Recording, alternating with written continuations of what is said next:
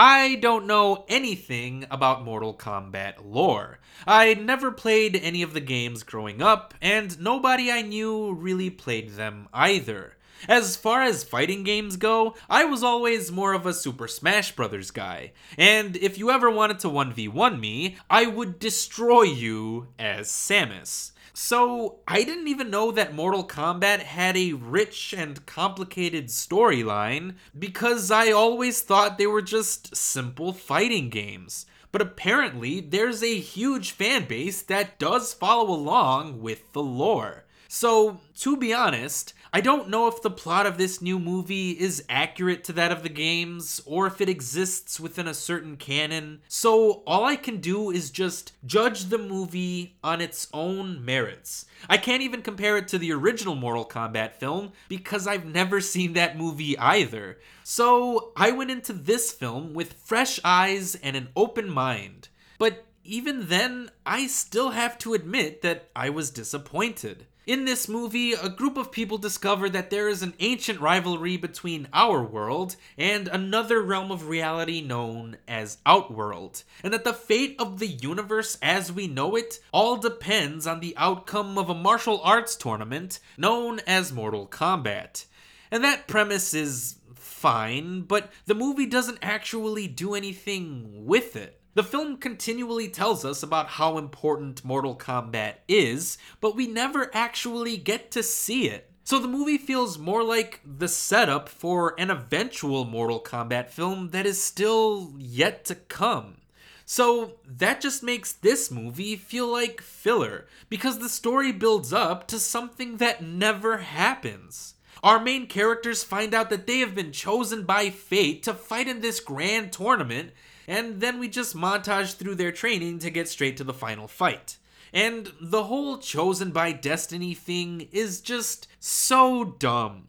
Like, why couldn't someone with the willingness to participate in Mortal Kombat, like Sonya Blade for example, just fight in the tournament because of some ancient rules? What rules? Who made these rules? And why? Because they're definitely not explained in the movie, and it's not like anyone who does participate in Mortal Kombat is known for following the rules. Plus, if Mortal Kombat is so ancient, then why doesn't anyone in the real world know about it? Apparently, it happens every so often, so you would think it would become common knowledge at some point. And why do people only get special powers after getting some lame dragon tattoo? Does everyone in Outworld have a lame dragon tattoo? Because they all have superpowers. And how lucky is it that our main character, Cole, turned out to be an MMA fighter? Like, his entire family lineage carried this Dragon Mark II without ever needing to participate in Mortal Kombat. So, what if Cole just ended up being a dentist or something? Would he be forced to fight in the tournament? Could he just choose not to? I don't know. And Cole isn't much of an exciting character anyway. His characterization is pretty underdeveloped and just generally uninteresting. Which is a shame, because in a franchise that is filled to the brim with weird and exotic characters that all have fun and convoluted backgrounds, the filmmakers chose to create a boring ass new character with no personality. And Lewis Tan is fine in the role, I guess, but I would describe most of the acting in this film as just fine. Most of the actors involved don't really elevate the material. I know a lot of people enjoy Josh Lawson as Kano, but I personally found his character to be obnoxious and annoying. So, the best acting in the film easily comes from Joe Taslim, who portrays Sub Zero, and Hiroyuki Sanada, who portrays Scorpion. These two guys were fantastic.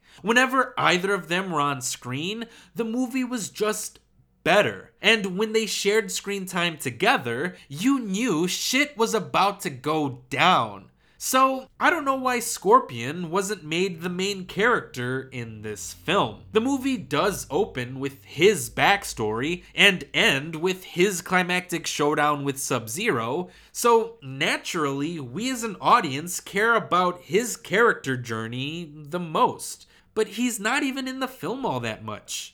I wouldn't mind seeing an entire movie about Scorpion being sent to hell as he learns to control his rage fueled powers in eternal damnation, seeking revenge against Sub Zero for killing his family. That sounds like a pretty good time. But this film just feels really dull and lifeless. It's not even fun in like a cheesy or campy sort of way. Even the action scenes are pretty bland and forgettable, which is a fucking crime coming from something called Mortal Kombat.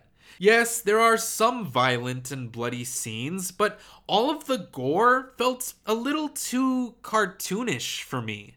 I don't know, the fighting sequences just lacked a sense of weight and grit and realism. I never felt like anyone was in real danger.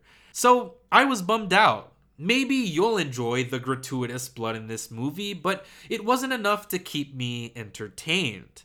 I couldn't even get a good sense of the stakes involved since we never actually get to see a real tournament, and I was never invested with our main characters. So I was always just thinking, so what if Outworld invades Earth? What are they gonna do? Punch everyone to death? We still have guns and militaries and nukes and shit, so I think we'd be just fine if Outworld ever invaded. But I don't know, I'm clearly thinking too much about this dumb lore, so I'm just gonna go ahead and wrap this review up. If they ever decide to make a proper sequel featuring the real martial arts tournament, then I'll definitely check it out, but I don't think I'll ever feel the need to rewatch this movie because I would likely give Mortal Kombat 2 out of 5 stars. Thanks for listening.